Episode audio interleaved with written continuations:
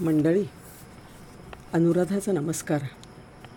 आज आपण आहोत जाणार आहोत बाबा आमटेंच्या आनंदवनामध्ये. बाबा आमटे म्हणजे कुष्ठरोग मुक्तीचा ध्यास घेतलेले थोर समाजसेवक. बाबा आणि साधनाताईं अगदी लोकविलक्षण जीवन जगले. कसं आहे प्रत्येक माणसाच्या आयुष्यात एखादा असा क्षण डोकावतो की त्याच्या संपूर्ण आयुष्यालाच कलाटणी देऊन जातो. आणि नेमका तोच क्षण पकडणारे असामान्य ठरून जातात. बाबांनी तो क्षण पकडला. त्यांनी सर्व चाकोऱ्या समाजामधल्या जीवनातल्या सर्व चाकोऱ्या सर्व चौकटी उद्ध्वस्त केल्या.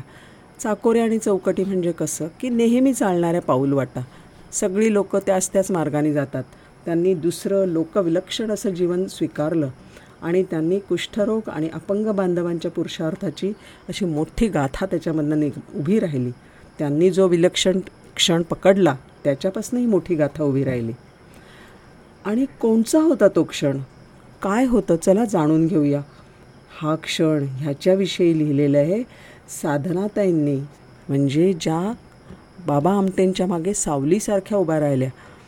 त्या साधनाताई म्हणजे बाबांच्या पत्नी त्यांनी एक फार सुंदर आत्मकथन लिहिलेलं आहे समिधा नावाचं त्याच्यामध्ये त्यांनी हा क्षण दिलेला आहे. त्याच्यामध्ये त्यांनी ही एक फार वृद्ध आठवण दिलेली आहे.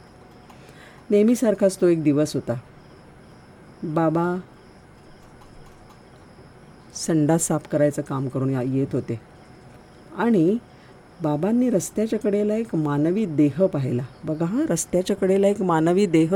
माणूस पाहिला असं नाही लिहिलेलं नुसता देह पडलेला होता. त्याच्यावरच्या मनुष्यत्वाच्या सगळ्या खुणा लुप्त झालेल्या होत्या. माणसाला कसं असतं की त्याला निदान दोन हात दोन पाय आपण रस्त्याच्या कडेला अनेक वेळेला किंवा कधीकधी असे झिंगलेली माणसं पडलेली बघितलेली आहेत की त्यांच्यामध्ये ते माणसं दिसतात माणसाचा आकार उकार दिसतो. परंतु हा जो होता ना हा जो देह होता त्याचा मानवी चेहरा पार विरघळून गेलेला होता. त्याला हात नव्हते पाय नव्हते म्हणजे हातापायाची बोटं सगळी झडून गेलेली होती. चेहरा अत्यंत भेसूर झालेला होता. आणि त्याच्यामध्ये शिवाय एवढंच नाही तर त्याच्यामध्ये जखमा पडल्या होत्या. जखमांमध्ये आळा झाले आळ्या झालेल्या होत्या.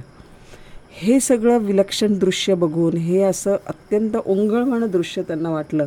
आणि ते बघून बाबा शहारले. ते पुढे जाऊ शकले नाही. नकळत ते एक पाऊल मागे सरले. आणि त्यांना पळून जाण्याची एक अनावर उर्मी त्यांच्या मनात दाटली की नको रे बाबा ह्याच्यापासून लांब जावं. आणि ते कसं आहे खरं तर तो जो देह होता काहीही त्याला प्रतिकार क्षमता नव नव्हती. नुसता मासाचा एक गोळा होता पण त्याला बघूनसुद्धा ते कचरले. आणि पळून जाण्याची जी अनावर उर्मी मनात दाटली पण ते त्यातनं सावरले. आणि त्याच्या अंगावर एक तरट म्हणजे गोणपाट त्याच्या अंगावर काहीतरी एक पांघरून घातलं आणि ते घराकडे आले. घराकडे आल्यानंतर साधनाताईंना कळलं की आज काहीतरी बिनसलेलं आहे बाबांचं. आणि मग नंतर बाबा म्हणाले सगळं घरातली कामं झाल्यानंतर संध्याकाळच्या वेळेला बाबा मग म्हणायला लागले. ते स्वतःला म्हणायला लागले बोलू लागले पत्नीकडे बोलू लागले. स्वतःला ते कोसायला लागले. ते म्हणले की किती नालायक माणूस आहे मी. जे करायला पाहिजे ते बिलकुल करत नाही. करू का मी महारोग्यांची सेवा साधना?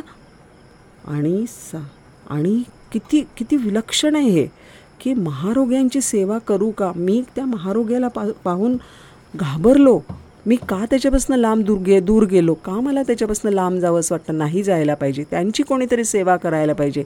तो सुद्धा एक देह आहे. तो सुद्धा एक जीव आहे. त्याला जर का देवाने माणसाचा जन्म दिला आहे तर त्याची मी सेवा करून त्याला चांगला करायला पाहिजे. हे माझं काम असलं पाहिजे. हे का नाही मी करत? आणि त्यांनी साधनाताईंना त्यांची तडफड कळली. आणि साधनाताईंच्या संमतीने त्यांनी कुष्ठरोग्यांची कुष्ठसेवेची कुष्ठमुक्तीचा त्यांनी ध्यास घेतला. आणि मग आनंदवन उभं राहिलं. माणसाविषयी आपुलकी आणि प्रेम असलं त्याच्यामुळे प्रेम होतं त्यांना. आणि त्याच्यामुळे त्यांनी जो घेतलेला ध्यास होता तो पूर्ण झाला आणि आनंदवन तिकडे घडलं. तर मंडळी आपण अनेक वेळेला जाणून घेऊया बघूया की कसे घडले बाबा आमटे काय काय झालं त्यांच्या आयुष्यामध्ये? किती त्यांना अडचणी आल्या असतील आणि त्यांच्यामुळे किती माणसं घडली असतील? किती लोकांनी केवढी लोकविलक्षण माणसांनी त्या ठिकाणी भेटी दिल्या असतील? आणि काय काय झालं? बघून घेऊया ऐकूया कधीमध्ये. नमस्कार.